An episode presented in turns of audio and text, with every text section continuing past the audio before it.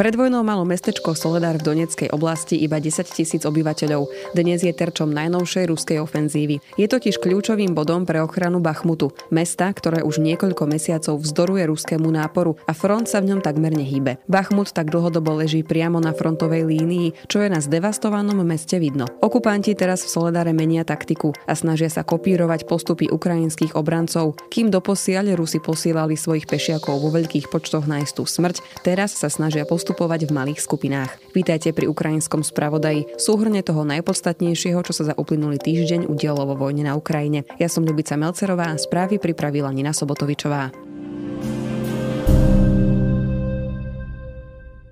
Ruské ministerstvo obrany v nedeľu tvrdilo, že jeho síly zabili viac ako 600 ukrajinských vojakov pri raketovom útoku v Kramatorsku na východe Ukrajiny. Moskva tento útok predstavila ako odvetu za ukrajinský úder na dočasnú základňu ruskej armády v ukrajinskom meste Makijúka, ku ktorému došlo na Silvestra. Moskva vtedy priznala smrť 89 ruských vojakov v Makijúke, zatiaľ čo Kiev informoval, že ruských obetí boli stovky. Zakrátko sa ukázalo, že tvrdenia, ktoré ruská strana šíri o odvete za Makijúku a o 600 zabitých Ukrajincoch sú nepravdivé. Vo svojej analýze to uviedol Americký inštitút pre štúdium vojny.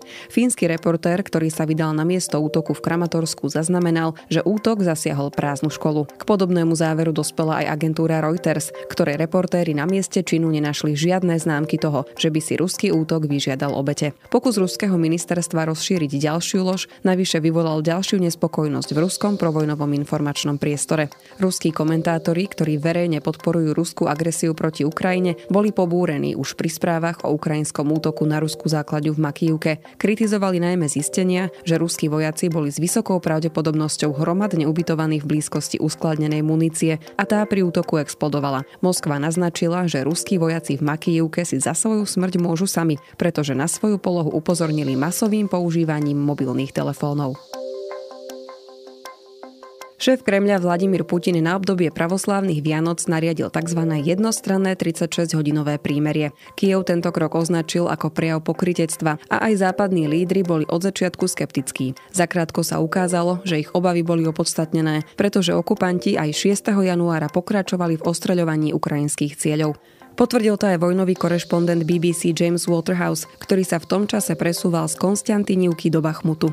Poradca ukrajinského prezidenta Kirilo Timošenko 6. januára napoludne informoval, že Rusi zasiahli obytnú budovu v Kramatorsku, ktorý leží niekoľko desiatok kilometrov od Bachmutu. Predtým informoval o ruskom ostreľovaní hasičskej stanice v juhoukrajinskom Chersone. Na mieste boli podľa Timošenka mŕtvi aj zranení.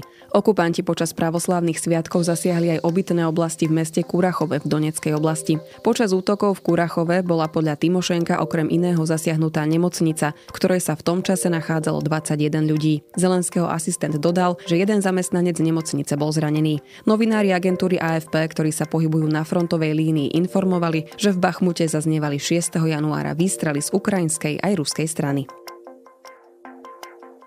Nemecko poskytne Ukrajine bojové vozidlá pechoty Marder a zároveň batérie protivzdušnej obrany Patriot. Nemecký kancelár Olaf Scholz to oznámil po štvrtkovom telefonáte s americkým prezidentom Joeom Bidenom. V spoločnom vyhlásení obaja štátnici uviedli, že Spojené štáty odovzdajú ukrajinskej armáde bojové vozidlá Bradley. Systém Patriot už Američania Kievu prislúbili koncom decembra minulého roka. Biden a Scholz sa dohodli, že spoločne poskytnú Ukrajine finančnú, humanitárnu, vojenskú aj diplomatickú podporu, kým to bude potrebné potrebné. Obe strany sa zaviazali, že ukrajinským vojakom poskytnú aj príslušný výcvik k dodanej technike. Nemecká ponuka systémov Marder a Patriot je pre Berlín bodom významného obratu v jeho vojenskej pomoci Ukrajine. Kiev opakovane volal po dodávke Marderov, čo Scholz doteraz odmietal. Odôvodňoval to slovami, že Nemecko bude v otázke pomoci vždy konať v súlade so svojimi spojencami, aby sa vyhlo priamemu konfliktu s Moskvou. Kým v prvých mesiacoch ruskej agresie Nemecko s vojenskou pomocou Ukrajine váhalo, dnes je Berlín jedným z najdôležitejších spojencov a vyzbrojovateľov Kieva. Ropa Urals sa v piatok obchodovala za približne 38 amerických dolárov za barel. Čiastočné európske embargo na ruskú ropu už spôsobilo, že Moskva je pri obchodovaní s touto surovinou čoraz viac závislá od Číny a Indie. Po sankciách zacielených na príjmy Kremľa z predaja ropy sa ropa Urals predáva za menej ako polovicu medzinárodných cien a výrazne pod limitom, ktorý ako cenový strop stanovila skupina siedmých najsilnejších ekonomík sveta, teda štátov G7. Podľa údajov spoločnosti Argus Media sa ropa Urals, ktorá predstavuje zďaleka najobjemnejší exportný tok ruskej ropy. V piatok v prístavnom meste Primorsk predávala za 37,80 amerických dolárov za barel. Svetová referenčná ropa Brent sa v ten istý deň predávala za 78,57 dolárov. V novembri 2022, čiže tesne pred zavedením embarga a zastropovaním cien ruskej ropy, stal barel Urals čosi vyše 66 amerických dolárov. Na dnes je to z ukrajinského spravodaja všetko. Počujeme sa opäť o týždeň.